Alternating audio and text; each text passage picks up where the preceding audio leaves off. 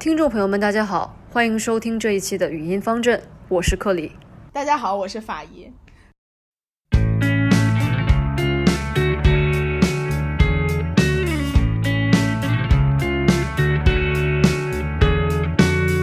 上期我们谈到中国社会没有一致的价值观，没有一致的信仰的问题。我们觉得“信仰”这个词有一点太空太大了，所以我们把它换成价值观来进行一个本期的讨论。嗯，那么首先，我觉得咱们要明确一下，我们所讨论的这个东西是什么。嗯，就是我们为什么想会想讨论这个东西呢？嗯，对，我觉得这个问题还是蛮重要的。首先，我理解的这个所谓的价值观，简单而言就是一个是非对错的判断。因为其实我们上一期的话题更多的是谈到现在中国的社会，呃，人们不倾向于去说什么东西是一定正确的，什么东西是一定错误的。但至少我个人是觉得世界上是有这样的事情的，比如说像种种族主义，那在我看来就是绝对错误的。这个事情没有什么好去怀疑的，只不过是现在这个社会中。呃，大家对于这种事情一定是正确的吗？一定是错误的吗？大家好像心里会觉得，哈，好像也不一定。所以我理解的价值观是这种对是非对错的一个判断，而而且是一种坚决的判断。嗯，那为什么我们觉得中国现在没有这样的，就是这样的判断呢？就是我们公众对于某一些事件，为什么就是不能以一个非常坚决的态度？去表明自己的立场，除了除了在一些政治方面，我们我们在 其他方面可能都，我们都可能就是对这个世界上我们看到的东西有一些怀疑，就包括像是种族主义，就是我也认同它是，就是在嗯性质上它是完全不正确的，它违反我们的基本的对于人权的要求。然后，但是你如果把它放到某一些事件上来说，你又觉得它可能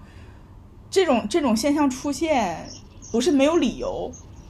嗯，怎么说呢？现在的，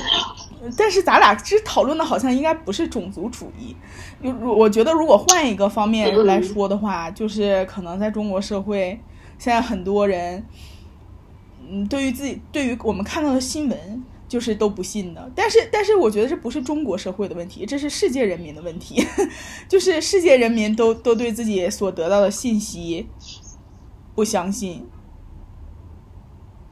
嗯，可以这么讲，只不过是我觉得，就是中国人民可能比较 specific 一点，有一个事情就是在于，呃，可能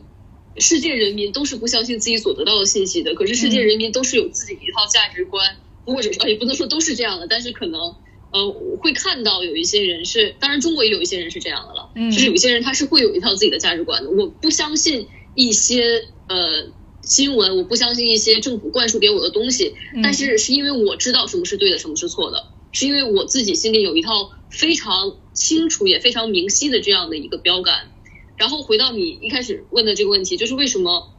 呃好像是有些东西，比如说种族主义，我们还是拿这个来举例子。就是好像它也是也是好像是有理由的，我完全承认所有事情存在即合理，这是我爸从小就告诉我的话，存在即合理。可是不代表这个事情它存在了，它就是对的。我觉得存在即合理这句话只能论证一件事情，就是事出有因，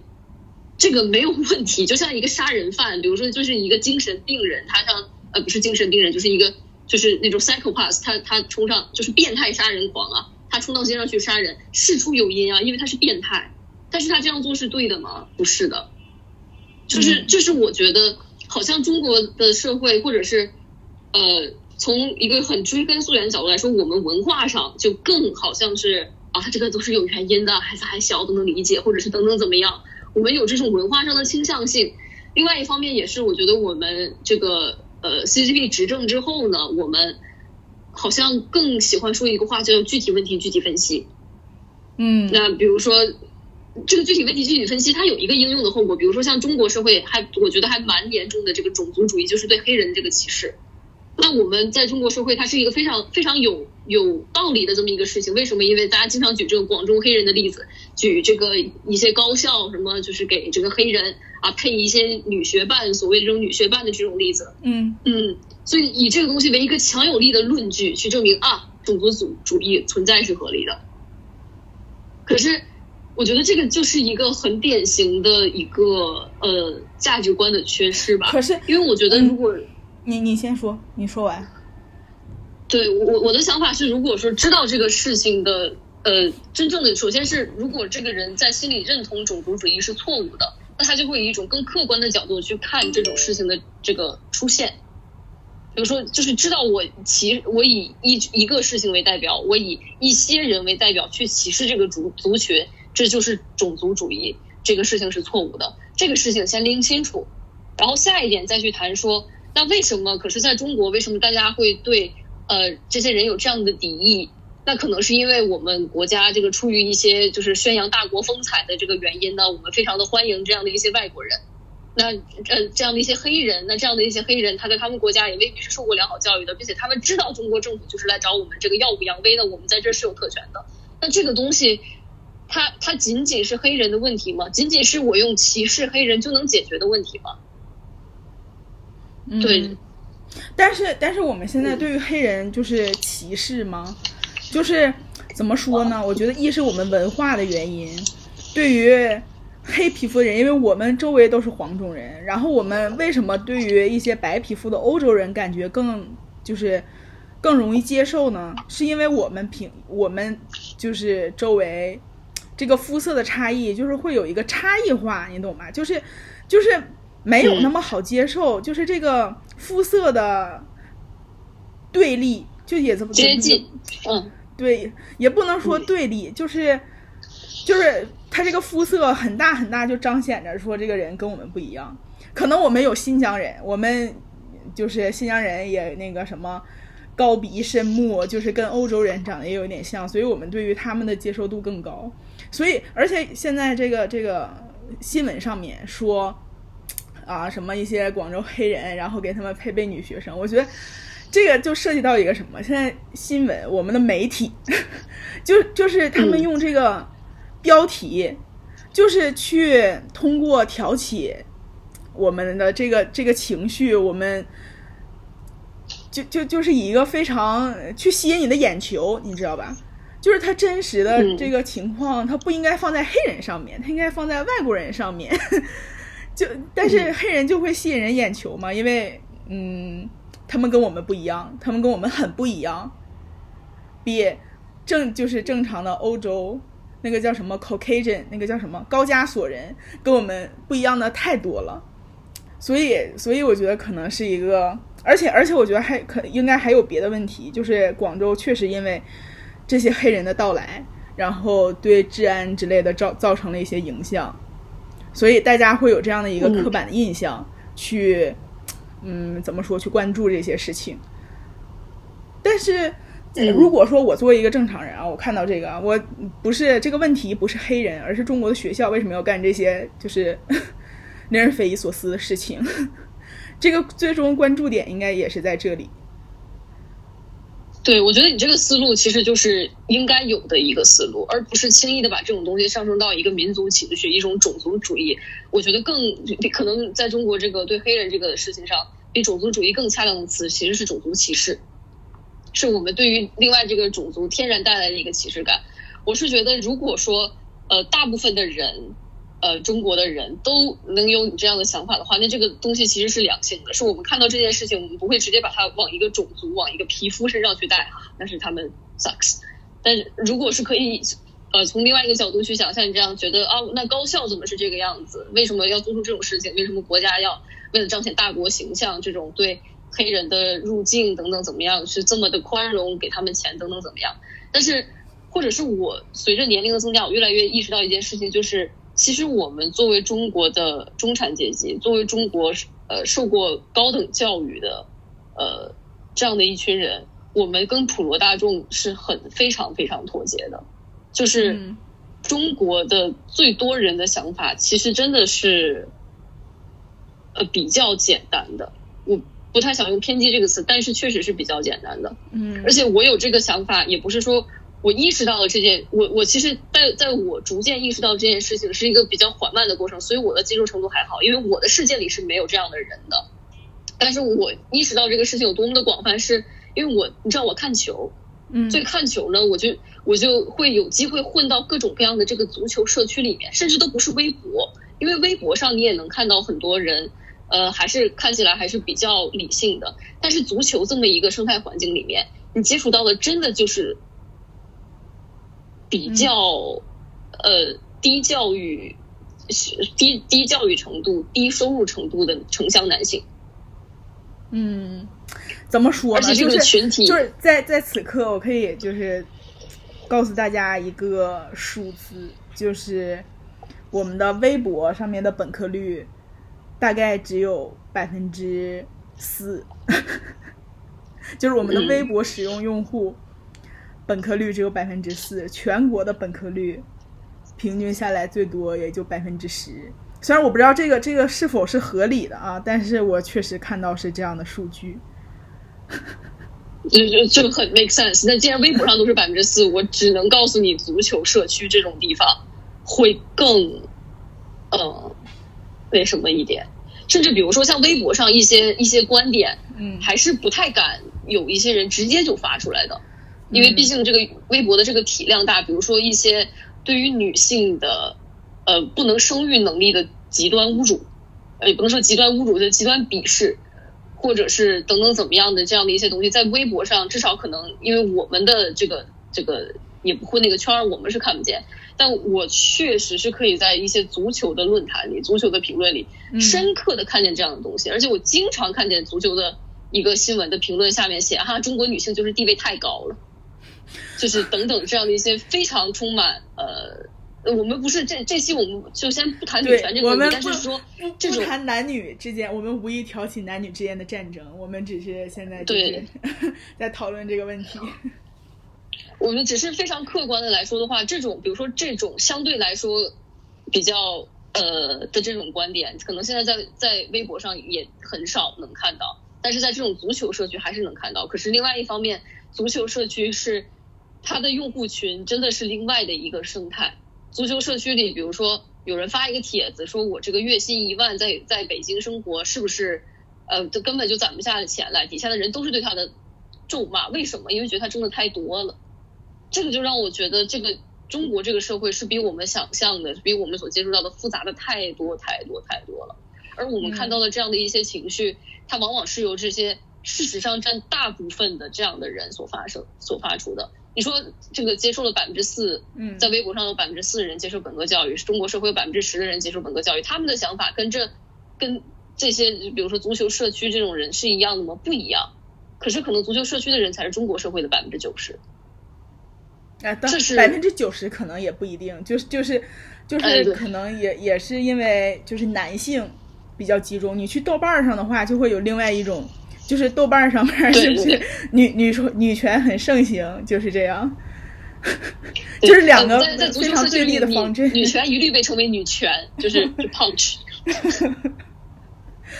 对，这个就是用户的问题，我们所看到的这个生态现象是不同的。对，我是觉得这个呃，比如说这个这个社会有一些这种，我们先这么说吧，我们先从一个这个社会有一些比较偏激的价值观的这样的一个存在，然后接下来我们可以再去讨论这个社会没有一个统一的价值观的这样的一个存在。我其实觉得这两种情况，一是有存在一些偏激的，另外一种情况是根本就没有价值观。我觉得跟教育率我不觉得有直接的关系，但是我觉得相比于教育率，可能更多的是整个教育体制相对来说缺少一部分对于所谓的公民教育的培养。因为我觉得很多东西，这种价值观其实也是所谓的普世价值，比如说自由、平等、人权。你看这个，其实我们刚才，比如说我们刚才提到种族主义、种族歧视、自由、平等、民权三个词都可以去概括。嗯，但是这部分的思想上的教育，在我们的教育系统里是非常缺乏的。我们嗯首先是非常的这种应试教育，那这是教育的一个弊端，也是这么多年大家一直都在讨论的。我们这个应应试教育，我们培养出来的这个人，他好像总是缺少一个部分，这是一方面。但是另外一方面，为什么教育选择了这样的模式？这个跟我们第一期其实也有涉及到，是因为这个模式是现在中国社会的需求。我们为什么不做公民教育？是因为我们中国社会不是很需要所谓西方社会的公民啊。因为西方社会要有这些东西的话，可能呃一个比较主流的观点是说，因为你需要去选举，你需你要有投票权，你要去做出这个政治上的判断。但为了不把权力交给一些非常迷糊的人，比如说这一会儿我们可能会讨论到这个美国社会，美国社会现在比如说 Trump 上台，它其实就是一种民主社会的另外的一个体现。那有人以这个为论据去说啊，西方民主教育也不过如此，这个我们可以接下来再谈。但是至少一个传统的逻辑或者是一个主流观点是认为，他们为什么教育里有这些呢？呃，这个除了学校教育，他们家庭教育里，他们社会教育里也有这些呢，是因为这个东西他们用得上。嗯，他们以后这些人成年之后要去参加选举的，他们是有选举权的。在那个时候，他们要选一个总统，他们要选一个 prime minister，去确保他们的权益可以去得到实现，去确保这个总统甚至可以说是去美维护美国的权益。举个例子，比如说像冷战时期，那选上来的美国总统都相当的维护美国的所谓的霸权主义了。嗯，那这个就是一一个主流的价值观。但是在中国，比如说我们尤其是对于社会类的、对于人权类的这种。价值观相对来说没有什么特别的强烈的感觉，也是因为在我们的公民教育当中，我们也没有这部分。嗯，家庭没有，社会没有，学校也没有。好，就是关于这个事情，我觉得。我们这个价值观所针对的方向是不同的。比如说，在西方社会里面，我们非常注重平等，注重注重人权；但是在中国社会，我们其实也有就是这种这种方向是在这个层层面的，就是我们非常统一的价值观，就是我们受儒家文化的思想，我们所关心的，我们所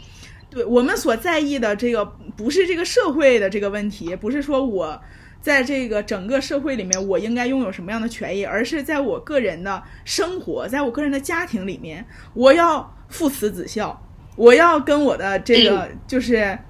呃，跟我所有的这个兄弟姐妹都要和睦的和睦的相处啊。虽然就是现实生活应该是不可能，但是我们从小背的是《三字经》，我们 就是 不管现在发展到什么程度，《三字经》肯定是要背的吧？就是你再学英语，这个应该也是一个就是。学龄儿童去去学习的这个事情，还有什么？呃，我记得当时还有什么对仗，就是中国古典传统文化里面，就是从古至今，中国就就就是没有这种所谓的人权，就就这个这个思想，因为我们的生活当中用不到这个。我们一是我觉得有这几个有有这几个那个方面啊原因，一是我们人口基数太大了。就是真正说能能让我们自己参与进去的这种政治生活，去维护自己权益的这个东西，实在是太有限了。我们没有这样的机会去征讨我们自己的权益。我们就现在更多征讨权益，也是出现在我们本身生活里面的。就比如说，就上期提到的九九六的问题，我觉得这也算是人权的一个方面吧。但是，但是好像大家也现在都不在意。只就是跟随社会的发展，我们需要用到，就是去关心这个社会整体的情况是越来越多的。但是我们所接受的教育还是关注在我们自己的小家身上。就是我们只有把自己的小家整好了，我们的就是大家才能好。就是我们接受教育就是这样的，所以我们 don't care about that，就是那些非非常整具有整个社会性的这个。这个认同是，就是没有没有那么必要，因为你就是你有了这个，你你你去想了，你也不能说了算，就是你没有表达自己的这个这个权利，你说出来了，你也不会算什么，你也不会影响什么，所以所以大家就那还不如就过好自己的生活，就是有拥有一个和睦的家庭，然后拥有一份稳定的工作，就这样。对，这个其实就跟我刚才说的这点其实是一样，就是因为我们社会没有这个需求，所以我们就不会有这个教育。可是我想就是再追问一点，你刚才说的，比如说我们这种《三字经》等等，这些是传统的东西，非常好，是我们文化中非常珍贵的一部分。可是问题是我们已经没有帝王了，我们已经没有封建制度了，我们为什么还是一样的在我们的教育中，在我们的社会中，当权者还是一样在推行这些封建时候的制度呢？封建时候的制度，我觉得你刚才提到的第一点非常重要，就是一个非常迷你的，就是微观的一个一个家庭生态，父慈子孝，兄友弟恭。OK，这是另外一点。还有一点，传统社会中也也非常强的，也是我们现在也大力去推广的，那就是牺牲主义，也就是为个人、为国家利益，嗯去牺牲自己个人的利益。是的，这是我们传统文化中非常重要的两部分。但是问题是，为什么我们已经进入到了一个所谓更先进的社会？这个先进不是我说的，这是教科书说的。我们就是更高级的社会，社会主义社会就是优于资本主义、优于封建主义的社会。嗯可是我们还去奉行着之前那套价值观呢？就是，呃，社会主义社会优于资本主义社会。行，这个事情我们先不做评论。我觉得就是就是优不优于这个事情，哎，教科书说是那就是吧。但是 这段能不能掐了？所以我们反正这次也不打算在国内上线嘛。对，那哎，主要是我觉得，现在我们形成这样的局面是怎么说呢？我们不不像西方国家一样发展，是由于我们自己本身这个文化和就是这个人口基数的特殊性。我们就是即便说中国跟美国的，就是疆域面积，就是我们的那个国土面积是差不多的，就是看起来都很大，但是我们人是非常多的。我们现在所所处在发展的这个阶段，我们就是需要这么多的人，我们需要人口的红利去，就是不让自己处在一个弱势的地位。但是人多了之后，我们就需要一个，就是就是为什么？这又是为什么说共产党他成功了，并且真正的就是运营，就是就是我统治我们国家到现在，就是因为我们国家的人们。就是骨子里面带有的奴性，带有的就是对于强权的惧畏，所以就是人，尤其是人多了之后，如果每个人都都想去发展，就是去发表自己的这个见解，但是就没有也没有这么多的思考，就是就是跟美国大选一样，糊里糊涂把那个特朗普选上去了，就就好像我感觉虽然选上去了会带来一些影响，但是可能也没有那么糟啊，就是也没有那么糟。但是在中国这个事情就变得不可实现，我们有现在是不是有十六亿人了，还是十十十几亿？就是这么多人的情况下，我们不不不不把一个强权的统治的这个党，或者是我们这个叫什么，就应该叫党吧，去放在这个位置上面，我们的社会运行不起来，我们所达到的这个整个在世界格局上的地位是形成，就是完成不了的。我觉得，嗯，嗯对我，我从你刚才的信息里去提炼几点。第一点就是说、呃、，to be honest，中国社会不民主。嗯，这个这些事情，比如说缺少这种统一的价值观，尤其是在社会方面这种价值观，缺少这些公民教育的最根本的原因就是我们的社会不民主，我们还是在一个强权的专制社会，这是第一件事情。第二件事情就是，呃，你刚才说的一点也是中国社会非常可能是一些学界会认可的一个点，尤其是党媒界会认可的一个点，就是中国社会之所以不民主，是因为我们根本就走不了民主，因为中国人奴性太大。因为我们这个是国家根本就不能去走民主。如果我们走了民主的话，我们这个国家就就没有办法成为现在世界上 GDP 第二产值的国家。然后第三点是我提取到一个稍微小的点，这个点我觉得我们接下来可以稍微展开谈一谈，就是美国民主到底是不是稀里糊涂的在一六年把特朗普选上去？嗯这个事情我其实并不是认同，我不觉得这是稀里糊涂的。那我我先说我对前两点的看法，就中国不民主，我没有任何看法，我完全同意。第二点就是说，中国社会到底能不能实现民主？这个事情不是我们两个嗯。普通人能给出答案，这个是从可以说是从清末，这是一个中国社会思考了一百多年的问题，可能将近二百年啊，没到二百年的，但是思考了一百多年的一个问题，有无数比我们牛逼多的人也在思考这个问题，所以我们也不是说给出任何的一个一个方案，或者说我们的思考就比前人高到哪儿去，但是我至少我想表达我的观点是，中国社会有可能实现那种呃高度的民主吗？比如说像北欧国家这种完全的民主、完全的这种呃直选制，或者像台湾地区这种完全的总统直选制，就按人口票，甚至像美国是这种按选举人票，不可能。嗯可是我想强调的一点是，中国是有民主制度的，即使是现在的中国，我们也有民主代议制。这是我对于现在中国的一个我觉得很奇怪的一点，就是我们在制度设计上，我们是有民主代议制的，可是我们从来就没有实现过它，也从来就没有使用过它。人民代表大会，它叫什么大会？它就是人民，它它他们叫全国人民呃全国人大，嗯他们是人民的代表，嗯制度上他们应该由人民选举产生。人大的选举对中国社会到底有多大的影响？这其实是我觉得代议制民主是对于一个人口庞大的国家非常好的一个民主的解决方案。我们实现了代代议制民主，我们的民主程度会非常的高级吗？会非常的发达吗？不会。但是人民的声音会完全不被听到吗？也不会。这是我对中国社会的看法。我们的代议制民主根本就没有使用，人大怎么选上去的？我参加过一次选举，我参加过一次呃区的这个可能是区人大的选举吧。发生在什么时候？就是我本科的时候，我们的做的是什么呢？这个首先这个东西是强迫的，因为为了在数据上体现出我们有多民主，全南京某大学的人都要去参加。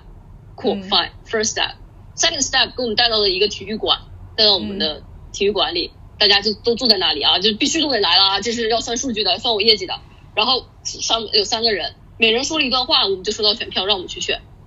我根本就在那在那之前，我没有跟这三个人接触过，在那之后，我也再也没有见过这三个人。我的我的选择票的办法就是小公鸡点到谁我就选谁，他们三个说的都是为党效忠，一样的内容，这就是我们的民主，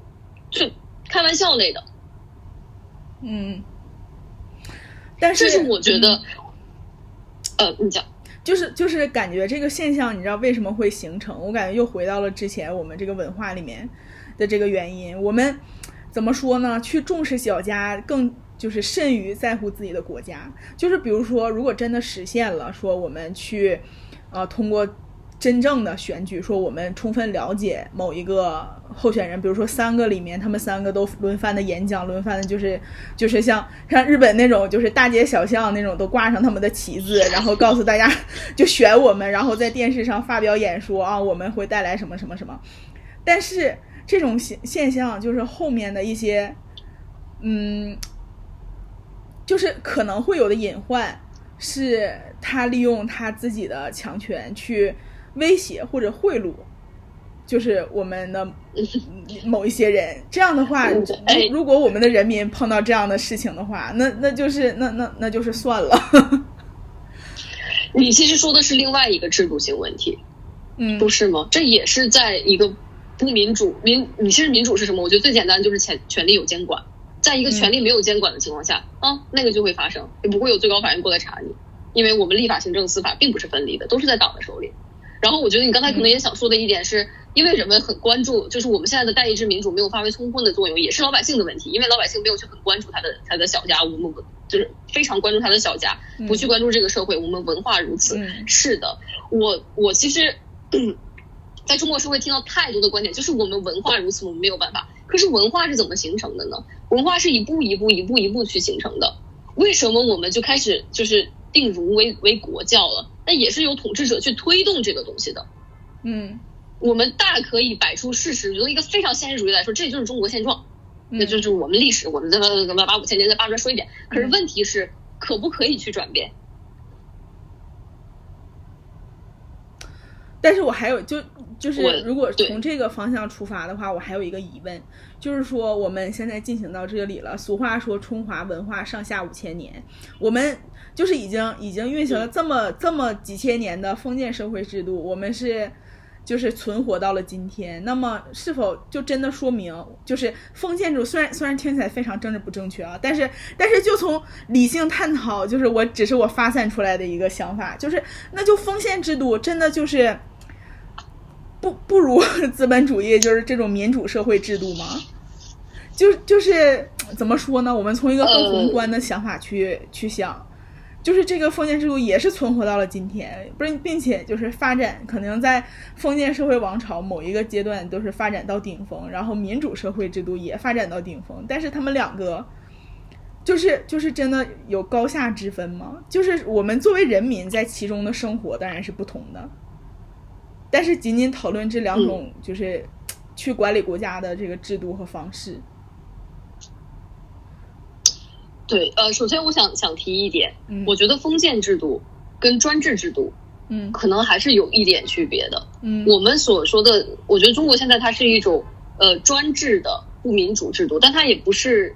传统意义上的这种封建制度，嗯还是有至少我们皇权不世袭，虽然终身制，可是我们还至少还不世袭。还是强一点点。就是就是专制。然后第二个原因改成专制，我前面的问题，嗯，对。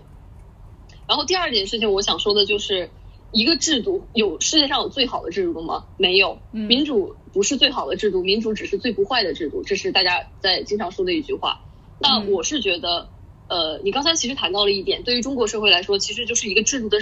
地区适应性。从我们从空间的角度来说，这个制度适合这个空间，当然这个也是由这个空间的这个历史，就空这个空间的文化而决定的。另外一点，还有呃一点，我想谈到就是这个制度的时间是有限的。嗯，那比如说现在在中国这个社会，专制制度，或者是我们所谓的这个社会主义制度，它是适应现在这个时代的吗？如果比如说我们看到从一个简单的经济角度来说，我们就是不说政治角度了。从一个经济角度来说，我们为了保证我们社会主义制度，还是死死压着这个公有制经济的这个红线。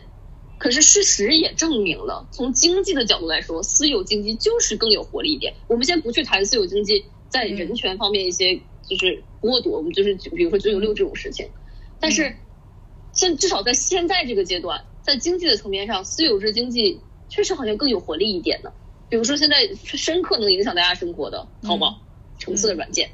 天猫集团，嗯，私有的呀，有什么公有制的集团？中石油、中石化、中央银行，中央银行还不是实企业。对，说到说到这个，然后华为不是把它的那个荣耀卖卖到了吗？就是变成事业单位了。然后我们之前还对这个事情 产生了一番讨论，就是说现在这种企业就是生产，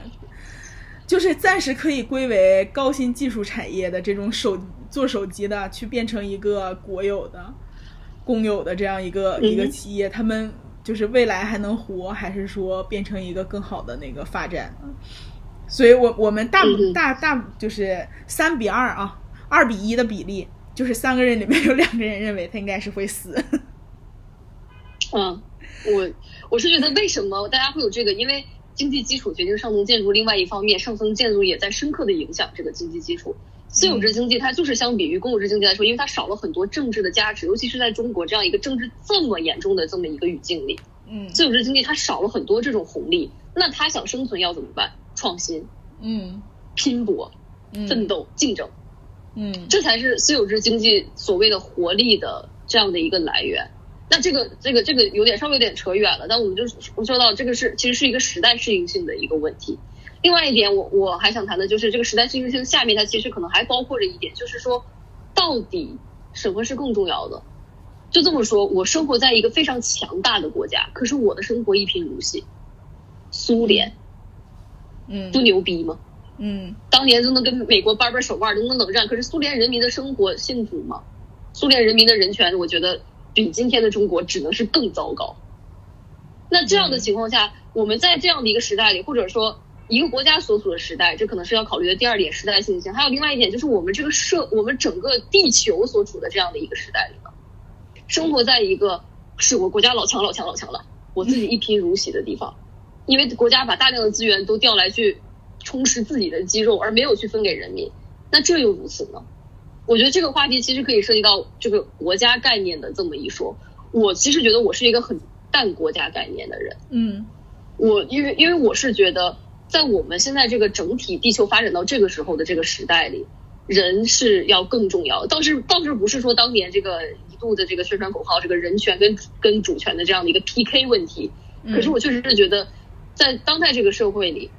或者是除了小家庭以外，人是对社会有作用的，社会对人也是有作用的。而在这个时代，尤其是我们在全球化之后，国家的边界其实已经呃价包括价值观的边界，其实已经在慢慢这样的一个弱化的情况下。人的权益是非常的重要的，倒不是说它一定高于主权。可是如果有两个国家，另外有一个国家不是那么强大，你像北欧那些国家强大吗？就是在在世界上能能像就是常联合国常任理事国一样，我一拍手，你这地方就不行了，没有这个地位。可是人民生活的更好。而另外一个国家，嗯，呃，很强大，我超级有肌肉，可是人民生活的不好，或者说没有那么好，或者是发展很不平均。那人会选择到哪个地方去生活呢？或者哪个地方是更适合一个人的呢？就是我觉得我们整个地球，我觉得已经超过了中国社会的范畴。嗯，当然这个，对我也只是给出一些我的觉得是几个角度。但是不管怎么说，我觉得不管是从我们这个地域的这样的一个性质。就这么说，如果是说把事情放在中国，嗯请大家想一想，我们有多少先锋烈士死掉，为了让中国民主，为了让清朝亡，我们有多少仁人志士扑在那上面，为了让我们这个国家能人民生活的幸福，让人民有权利，我们死了多少的人，才走到今天这一步。然后这个时候来再说，哈，根本就不不适合去民主，那那些人他们就白白死掉了吗？那那清朝我推翻它干嘛呢？第二件事情，在时代、在现在中国时代适应性上，尤其是经济这个角度，大家也都有目共睹。第三个，从这个全球的这样的一个角度来看的话，是不是我们至少也应该逐渐的给人民更多的权利呢？嗯至少把代议制民主充分的发挥。但凡你告诉人们这个投票有多重要，这个事情真的会影响到你的生活，大家会去了解的。对先先说刚才那个，就是说，嗯，我们的民主先锋烈士想想让我们的国家让为就是让人民争取更多的权益，但是我却刚才说这个是是不可能实现的。我真的是觉得说，在未来的可能就是一百年里面，这个不可能实现，因为我们的这个怎么说呢？去跟其他的国家相比，我觉得中国是没有这样资格，你知道吗？就是就是我们感觉就是还感受到威胁。我们从嗯、就是八国联军侵华之后，就是我们现在的这个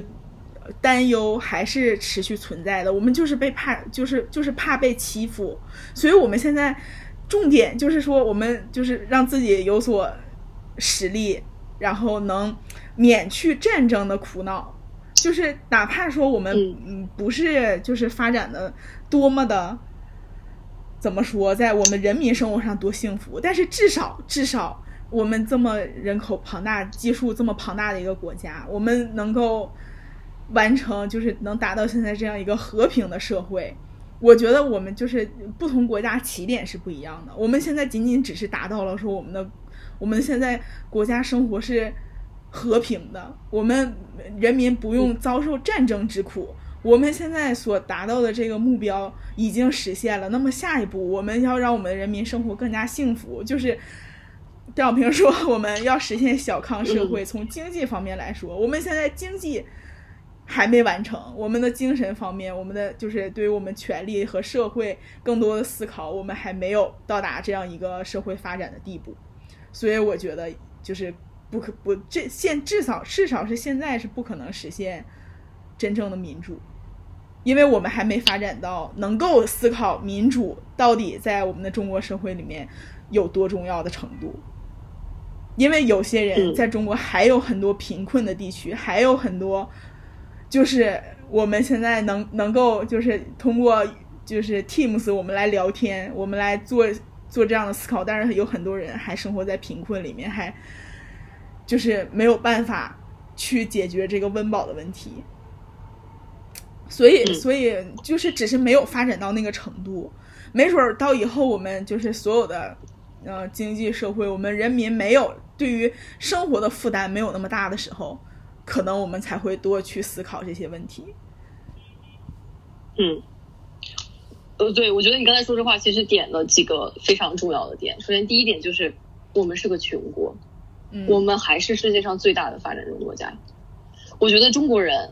真的要清醒的意识这一点，我们完完全全没有到一个能跟美国掰手腕的程度。我们还有那么多的贫困人口，比如说像我一开始举到这个足球社区的例子，这些人是真实存在于这个社会的，我们的同胞，这样的人很多很多很多。我们到了一个能文化自信、制度自信、道路自信、文超级世界强国的时候吗？没有。像李克强总理这个，嗯，后来媒体也不会报道的这个关于中国这个人均还是家庭人均收入这个不足多少钱，具体数据我忘记，但是李克强总理就说过这样的一段话。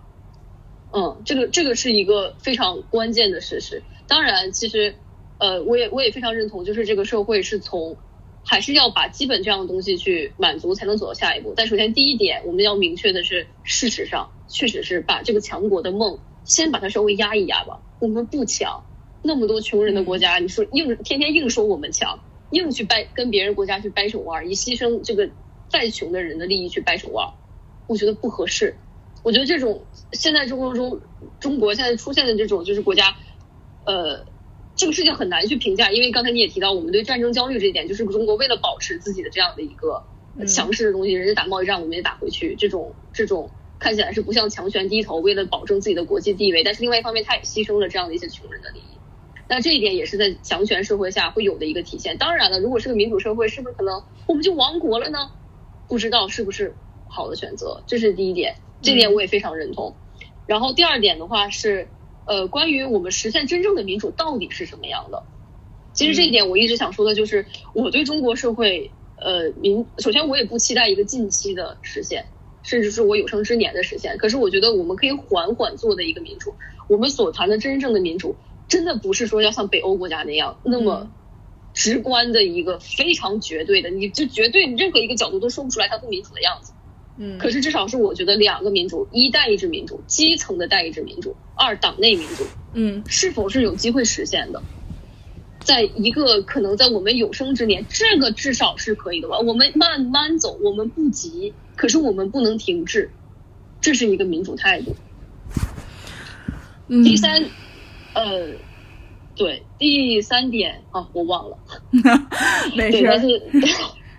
对，这是两点我想说，就是首先说中国要民主，可能很多人或者说我们理解一个事情的时候，我我是现在感觉到，可能中国社会有人一谈到民主，就觉得我们好像要走最极端的道路，其实不是的，这个民主的路就是要慢慢走的。嗯，如果我们不想流血的话，by the way，但是我们慢慢走可以，完全可以，一边发展经济一边走，完全可以。可是要走，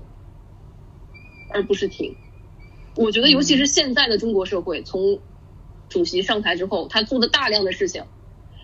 别的不说，先从终身制这一点开始，他就是对于我们改革开放之后好不容易留的这一点党内的民主和一点权力制衡的一次根本性的毁灭，是吗？就是你可以不往前，你也不能往后倒啊！你开倒车，这会撞的。对，反正。我是觉得我们聊的东西其实完全不冲突，而且我们两个的对话，这个两个人的立足点其实非常好。你其实是立足在一个非常中国现实状况的这样一个点，我其实是立足在一个可能相对来说理想主义的一点，或者也是相对来说呃看得更往前一点的这样的一个点。所以，嗯，我觉得我们聊的东西是完全不冲突。现在这个情况是如此，确实如此。然后我也非常认同你说的现在这个情况。我从另一个角度谈的是说，我们未来是不是可以考虑去朝这个方向去走，至少不开倒车。是，但是但是这个 这个发展必须得跟这个教育结合起来，因为我们教育就是就是好像我们所有对于政治社会，我们的对于我们国家关心发展的这个东西，都只是走一个过场。我们的教育只关心分数。所以，所以说，真正的说去能让这个民主的这个制度发展起来的话，我们至少要做到 everybody 都关心这个事情。就是如果你有投票权，你从小就应该知道你应该拥有这种就是权利，或者是你 你应该参与到这个活动中来，然后并且对他这个整个的这个有一个比较完备的思考，而不是而不是。你告诉我应该投哪一个人，选哪一个人，我就可以选哪一个人。所以，所以我们从最开始、最最初的教育里面就应该把这个事情能够强化。但是，但是现在我觉得，就 考虑到你刚才说就是这个终身制的问题，我觉得就是不可能。不知道可能等到嗯，我想想啊，可能等到三四十年以后吧，或许会有一个不一样的、不一样的情况的转变。嗯，他不能，他不能活过一百二十岁吧？我我在对于教育是不是第一件事这件事情上跟你观点不同。我认为教育是第二件事。我认为第一件事情是制度，是先要给人民投票权，这样你的教育的公民教育才有意义。要不然你先有公民教育了，再然后也没有投票权，也没有意义。因为不管怎么样，但是但是人民就会争取这个呀，人民就会争取。你即便是说啊，我把这个制度建立起来了。但是我们不关心这件事情，我们也就是依然保持着说啊，我们就就是应该选这个人，或者是别人告诉我选这个人，或者是我就知道这个人，我就选这个人，就就是这样的现象呀。这这一点我要把它落在中国的现实主义谈，就是因为是谁在中国控制着教育？嗯如果教育是自主的，这个是 OK 的。可是中国决定教育的还是 CCP，还是这个执政者。这就是我为什么我觉得教育它不应该也无法成为第一步。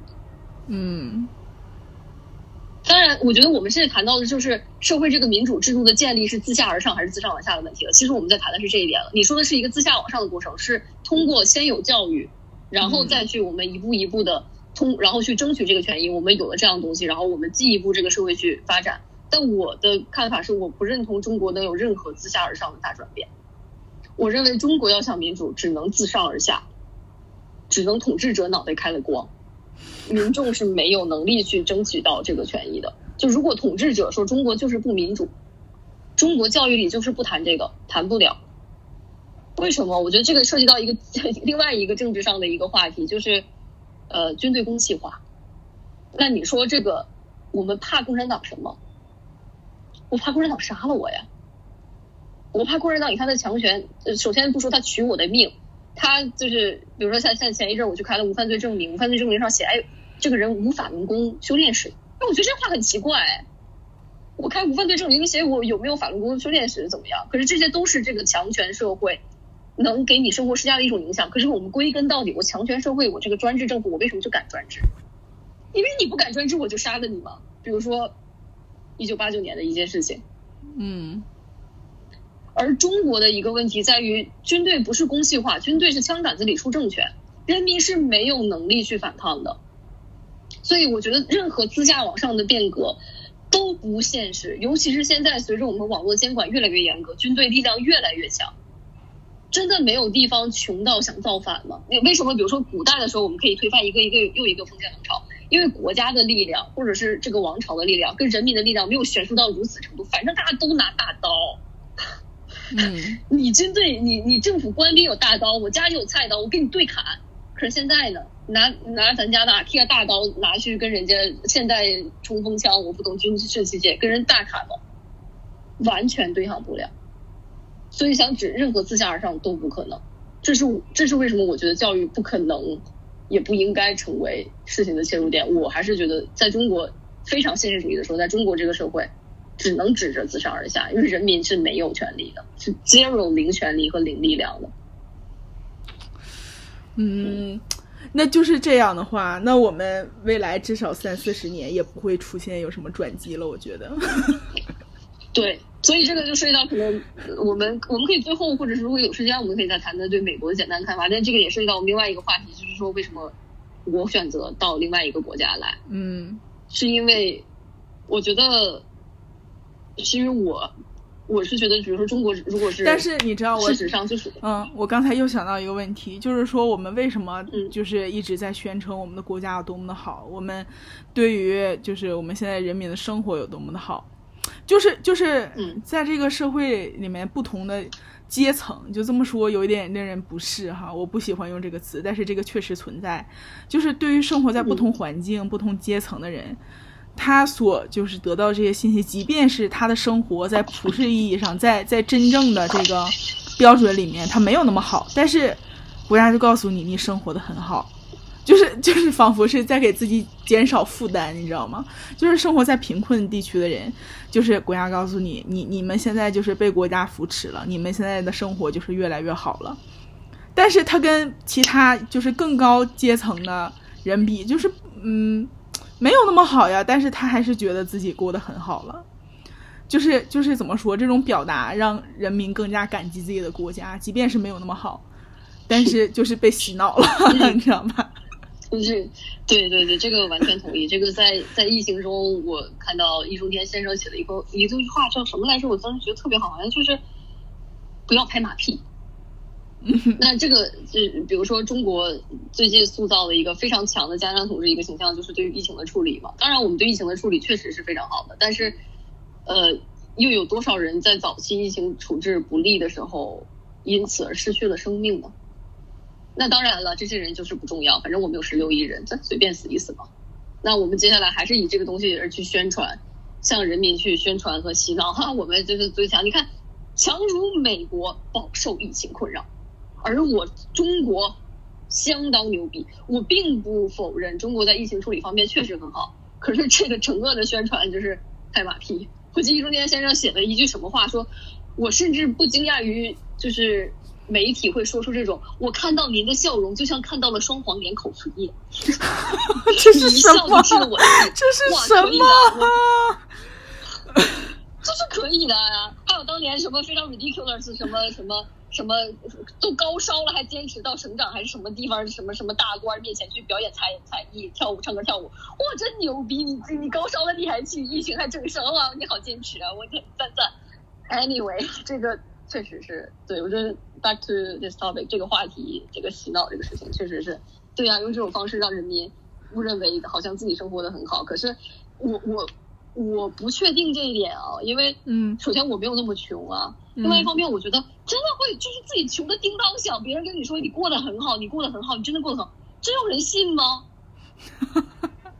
就是怎么说，可能是不信的，但是但是党这么跟你说，你就是要表现出来，你要配合。哎，所以这还是归根到底还是你之前说的一点，人民人民没有权利，你我我不配合又如何？我就没了呀。嗯嗯，但是但是我们也不知道真实的情况，因为我们都不知道就是真正的凶的，就是像那个献礼片里面，就是呃去年的叫什么来着？我和我的祖国，我和我的家乡。啊今年是我和我的家乡，去年是我和我的祖国。就里面就是就是有专门的扶贫的那个 那个那个那个片段那个模块儿。说实话，嗯那个拍的是挺美，但是确实不怎么样，没看着怎么扶的，也不知道咱们就是现现在这个扶的政策有多好。我觉得最好的扶贫就是就是拆迁，对于、对于一些在大城市里面就是边缘的一些地区的最好的扶贫就是拆迁，但是对于山山区里的那，哎，我们不知道真实的情况，是我不关心不关心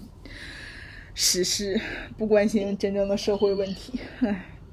没有，我觉得不用太自责，是因为这些东西也没有媒体去报道。我觉得中国社会啊，很少有人去关注边缘人群，所谓的边缘人群，比如说贫苦的人，比如说残疾人，我们社会是看不到他们的。嗯比如说我来到加拿大之后，我感觉最深的一点就是是个建筑的门就可以自动开，就是就 push a button，然后门会自动开。它为什么？它其实就是为了坐轮椅的人准备的。嗯这一点给我留下了非常非常深刻的印象。而且在我呃读硕士的学校里，也不能说残疾人 随处可见啊，但是是真的能看到这些人在生活的。我觉得我在中国从来没见过残疾人。，对，因为他们不出门这个问题，我之前也有关注过，就是就是我们现在所生活的这个整个的环境都是。都是在挤压他们的生活，好像他们不配，对，就是就是像正常人一样活着。但是我为什么嗯之前那么，就是那么觉认同外企的文化？就是因为我之前投了一个公司叫壳牌，虽然我的 VI 没有过啊，但是但是我非常认同这个企业文化，是因为他们有就是专门负责残疾人招聘的，就是他们对于好像对于一切有才能的人的机会都是都是可以被看到的，所以所以我觉得他这个简直就是太棒了，我对于这个公司的企业文化非常之认同。你知道我为什么？我我真的，你刚才说的这个例子，我就可以用来回答我为什么移民了。我在这儿投的每一家公司都是如此。嗯就是你跟我说这点的时候，你知道刚才我心里真的是咯噔一下，因为这个是已经可能是我在这儿，因为呃，倒是不是说我是个我是个外国人，而是因为我整个的求职经历就是从国外开始的。这个事情在我看来是一个不值得惊讶的事情。我会惊讶于如果一个公司没有对于就是需要 special accommodation 的人提供帮助的，这是会让我惊讶的。而你跟我的惊讶点完全相反。你说因为一个公司做了一个这样的事情，我就觉得他们公司很好。在我看来，这已经成为了我求职中的一个常识，甚至连我我现在在的公司并不大，可能也就只是一个几十个人的公司，这都是要有的。而且我们公司在培训的时候，我相信大部分的加拿大公司也都是如此，就是关于职场的冒犯有非常多的规范，这是我们培训要上的第一课，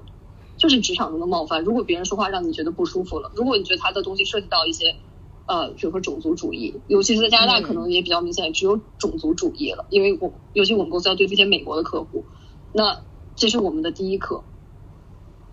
所以这是这就是一个巨大的对比。这件事情在中国成为一个 variety，但在我这儿就是 common sense。对，因为在中国的外企里面也很少能做到这样的，就是非常的不常见。就是几乎我现在投过所有的，就是这这些比较大牌子、大 brand 的这些外企里面，真的也只有这一家，就是让我注意到了这件事情，就是他们有在做这个工作，他们有这样的部门去保证这个求职者所有的权益。所以，就是你即便是外企，你即便是那个什么，在中国的这个社会里面环境下，还是还是还是变了。而且，我觉得在加拿大这边，呃，事实上是，比如说，不仅有对残疾人的这个残疾人这个基本是必备，那很多公司也有专门针对于呃原加拿大原住民的一个通道，也有专门就可能对应中国少数民族嘛，这我就不知道了。然后也有专门针对于女性，嗯，的这样的一个通道。我我是答过大公司的网招，就让我选，比如说我的我认为，而且我们这边谈论性别不是生理性别，而是你就是可能更多心理上的一个性性别。那比如说像我一般就会，如果可以选 non non binary 的话，binary 的话，我就会去选就是非二元性别。那还有的公司。尤其是越大的一些公司的话，还有专门针对 LGBTQ group 的这样的一个招聘渠道，或者专门的 recruiter 和专门的 team 来负责，嗯，这样的事情，这就是，不要我我觉得真的涉及到我移民的原因，我觉得我已经说的很清楚了，因为。各个方面都是要尊重的，因为我是觉得中国社会，首先我们是忽视了很多的人，我们忽视了穷人，我们忽视了残疾人，我们忽视了弱势群体，因为他们跟我们急速发展的强国形象不符，那就把他们忽视掉。这些人不重要，这是一个人权话题，他他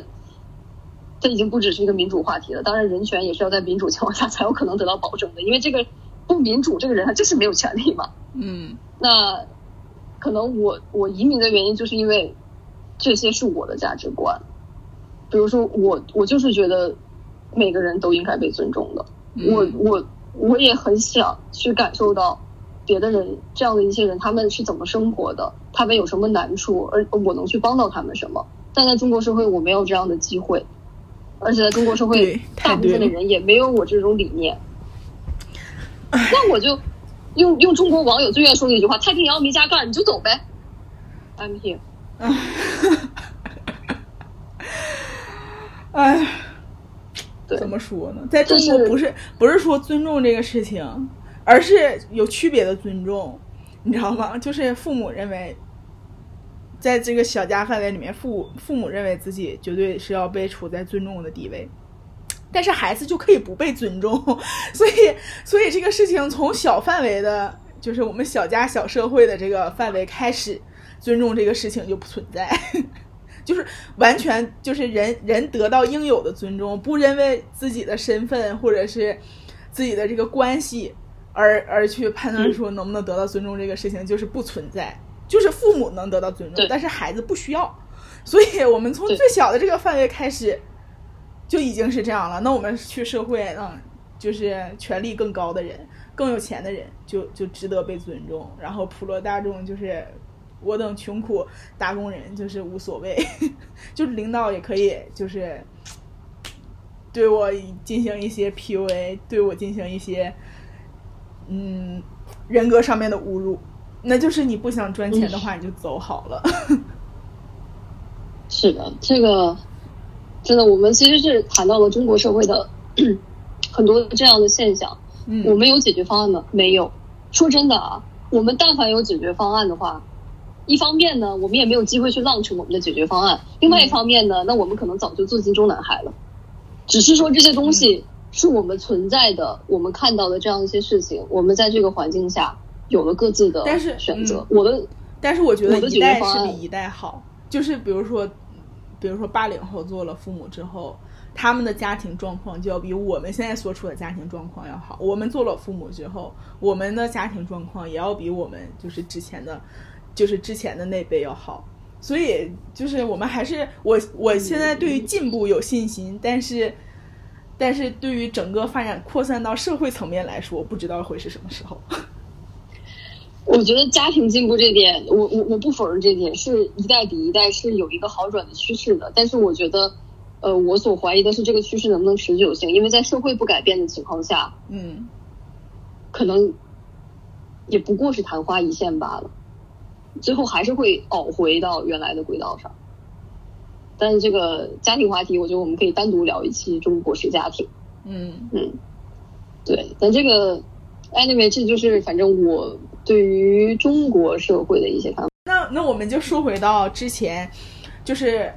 我我所认为的美国人民稀里糊涂的就把特朗普选上来了，并且就是还有包括像英国脱欧的事情，英国脱欧之后英国人民反悔了这件事情，你怎么看？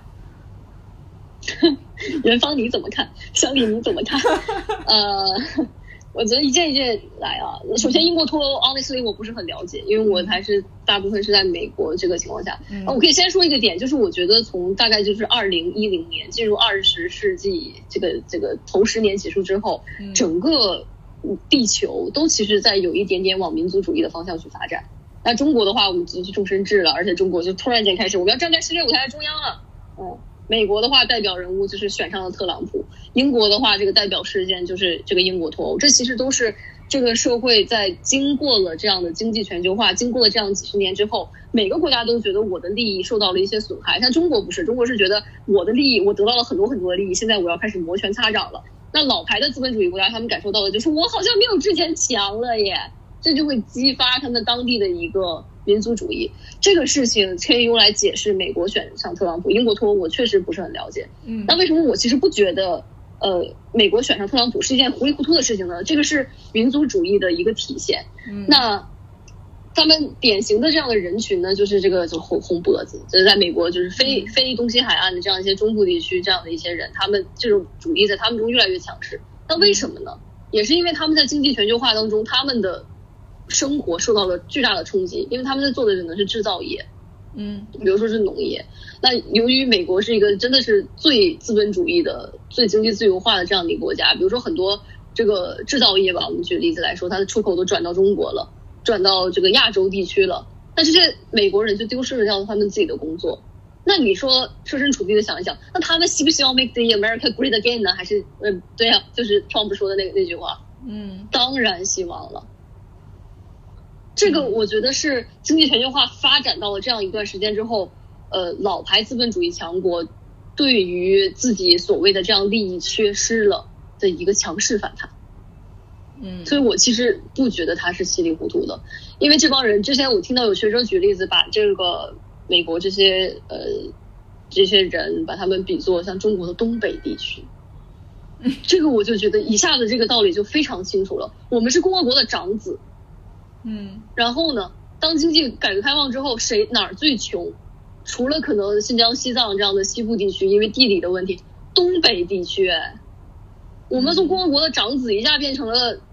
我记得我之前看过什么中国经济 GDP，我忘了是哪一年，可能也就是近几年的什么 GDP 增长率，我等了可能全国恨不得所有省市都等出来，等等等等出完了，我还没有看到三个地区黑吉辽，我们倒数。嗯。那尤其是我们作为生长在这样的地方人，那我们的情绪，如果非要我们有，当我们有权利的会选择一个情绪是什么？当然什么振兴东北老工业基地啊，嗯。把这些企业搬回来呀、让我们强大起来呀、嗯。所以这是我觉得为什么特朗普被选上来，他其实不是稀里糊涂，而是对于这些美国人来说，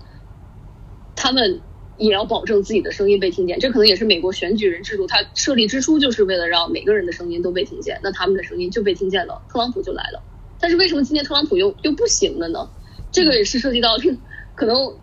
大部分人都认为的是，与其说是选选拜登，不如说我是不要特朗普，因为特朗普上台之后，他做了这样的一些很极端的东西。首先，他这个经济上的一个保护主义的所谓的抬头，那他肯定要使这个两边海岸，也包括一些受到经济全球化所益的这样的一些人的利益受到压缩，这是一方面。嗯而另外一方面呢，其实也跟美国的价值观有关，也是特朗普他整个人就是对于美国民主制度最大的挑战。他真的是就是可能美国所有总统里最鄙视、最反对、最践踏美国民主制度的这样一个总统。嗯这是从他对民主的破坏。而另外一方面，他这个人在价值观上面又非常的极端，他又很白人至上的一个人，又比较又非常的种族主义，他等等这些事情都让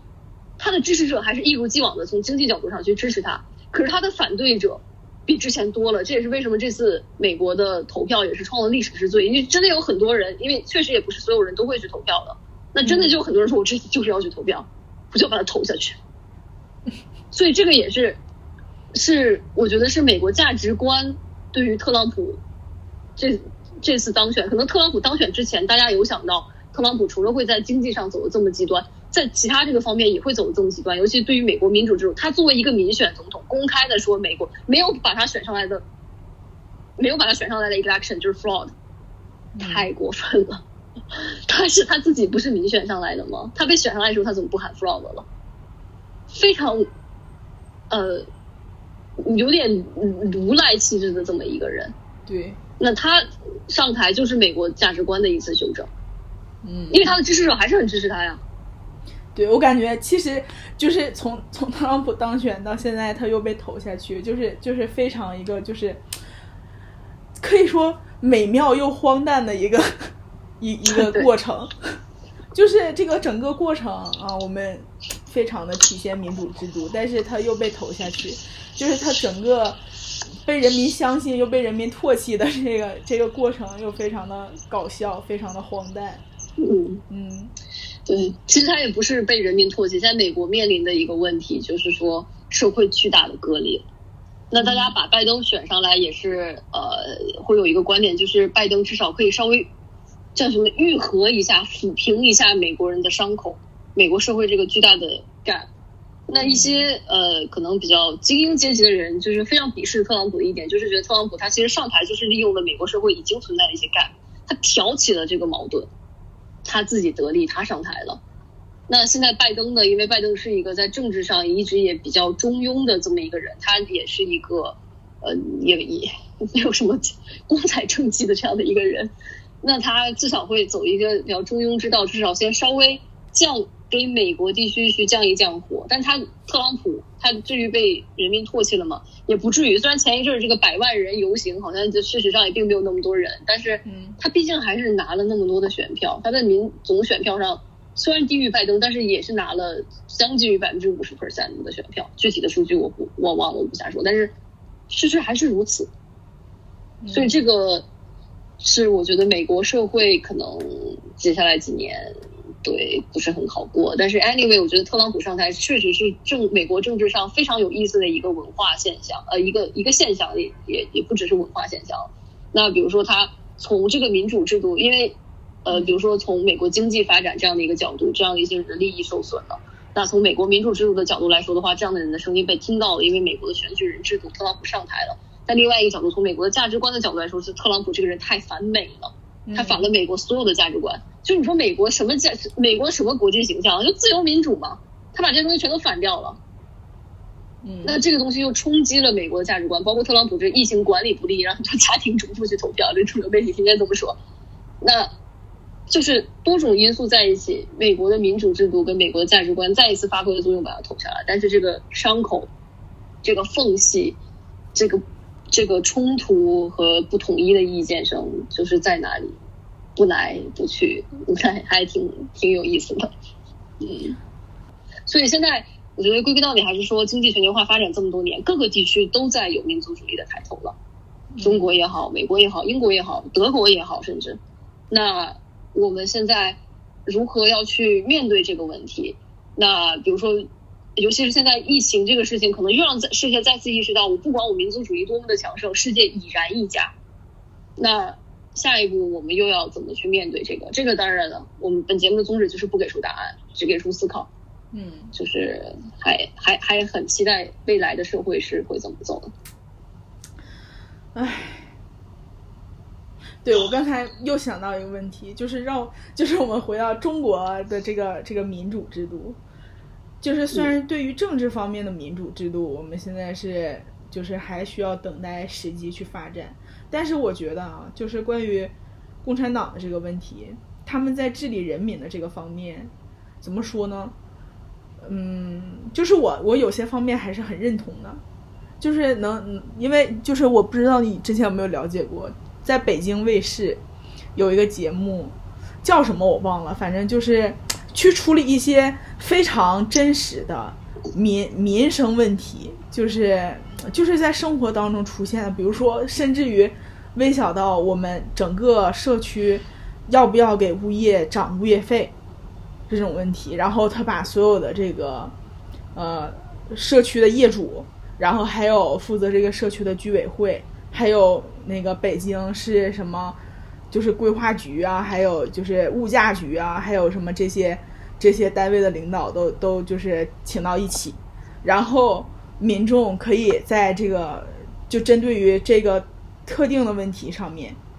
去维护自己的权益，去。就是对这些领导，对于物业，对于他们这个所有想要收取钱财去涨价的，然后这个管理人员去进行一个问责，去就是思考明白我们为什么要涨价，我们为什么就是让我们心甘情愿的去就是接受你们的这个决策。我觉得现在这种节目就是也让我看到了说管理这个国家有多么的不容易。就是怎么说，他也不是不关心人民的生活，也不是不关心人民的权益，只是我们不关心政治的权益。嗯，反正我是觉得这种节目很好，建议推广。就是真的很好，让我觉得，让我觉得现在就是我们就是共产党里面能能处理，就是能上节目处理这些问题的，真的都是有素质的人。就是这个节目，就是某一些某些领导、某一些工作人员看的，我是心服口服。嗯，呃，这一点我我也我也有过类似的感觉。我当时在本科的时候去社会实践，我去的是广州的那边。我们现在感觉到广州的官员相对来说的水平很高。然后因为呃，我家有一个朋友，他之前是在这个成都这边做过就是人大吧这种位置，然后所以有机会接触到一些真的是中国相对高级一点的这种官员。那他也跟我说，觉得呃高级的领导。就是高级，对，这人就是，是你的，你个个讲话又好听，对，就是这个，这个是的，这个，呃，我觉得我们肯定是有非常多非常有才干的人在我们这个国家的，嗯，那只是呃，制度能不能给他们发挥才干的空间，这个是一回事。另外一方面，有这种比较新的尝试，这个也是非常好的，建议推广。但我也想补充一点，就是尤其你说的业委会这点，这个我深有体验。我妈就是这么多年就一直跟业委会在撕。嗯，这个事情在普及又有多大呢？在我家那边，我觉得这个业委会就是负责就是拍手的，因为这个业委会的人都跟物业有根深蒂固的勾结。是的，业委会制度是存在的，那它并没有发挥实际上的作用了。这个就是我想谈的，就是我我非常这个问题，你知道，就是在那个在那个节目里面，就是被被指出来了，就是业主就问，那你们这个设，你们这个就是办事处，你们这个机构被设立了，我们现实生活当中也没有，就是也也没有说就是找你们干过什么活儿，你们你们在这个我们现实我们的生活当中，你们都干什么了？我们平时没有看到你们，然后然后就说啊，我们这个疫情期间，这个。就是所有的关于铺陈还有进行的这个基层方面的工作都是他们在做的，然后，但是我不知道除了疫情期间他们其他的时间还做什么了？为什么就是哎，疫情真的给很多政府官员或者是一些呃这个权力机关以一个非常好的说辞啊，疫情期间那不是疫情的时候你干嘛了？要我就问这个问题啊，那疫情之前呢？我在这小区住十年了，前九年你在做什么呢？嗯。除了投票通过以外嘛，就是我我我我想表达的是，这种尝试在中国能去出现是非常好的一件事情，而且我也非常非常希望它能去推广。但是另外一方面，我们也不能否认的是，而且事实如此的就是太少太少了。嗯，我是中国十六亿人中的一个，但我我与这有关的经历皆不快乐。那我们这个社会到底有有怎么样？就是任重而道远。这种好的事情，真的要推广的话，是真的是好，但是它真的离大部分人的生活还是有一段距离的。嗯，哎，对，反正这种途径怎么说呢？哎，反正信访这个事情，可能可能相当于一次一次在电视上面的信访吧。呃，这个信访，我记得我大学打过第一个辩论，就是要不要取消信访制度。那，嗯，因为信访制度也没有什么特别多的这样的一些效果，因为这个制度性的问题还是存在。制度性的问题就是，如果这个事情不影响到我的升官发财啊，这个人民的，因为人民的意见不重要嘛，他的意见就不重要，这些东西就就嗯，不闹到媒体上的事情就不重要。信访好像。反正我记得我当时的数据，可能在一五年的数据是信访已经太惨了，而且我自己也看过很多，在前几年，呃，相对新闻还没有到习习上台之后这么封闭的时候，还有一些媒体还是在做一些社会类的报道，关于非常非常多的人，真的是没有办法了。呃，像我当时打辩论的是，我站的是不应该取消信访，有一个观点就是说，因为什么人去选择信访？走投无路的人才会去选择信访。真的是什么都做，就差我，我就差就在什么省府机关大院门口上吊了，我才会选这条路。你把这条路取消，你堵死他们最后一道门了。但是，问题是信访由此也成为了一个指标。那很多呃，我之前有看过一些媒体报道，就是说为了降低这个信访率，那对一些人进行一些啊抓捕。当然了，这个具体的真假我就是不负责说了，但是。确实是有过这样的一些事情的，嗯，所以这个国家想改变真的还很远，我也没有任何的改改良方案，我又不是不是很喜欢忍，所以我就不离开了。唉，行吧，那我们我们今天的讨论就就到这了，我觉得时间也够了。嗯，好，那好的，我们这一期的节目就跟大家分享这么多了，希望大家还喜欢我们的内容。呃，这里是语音方阵，我是克里。我是法爷，我们下期再见，拜拜。再见。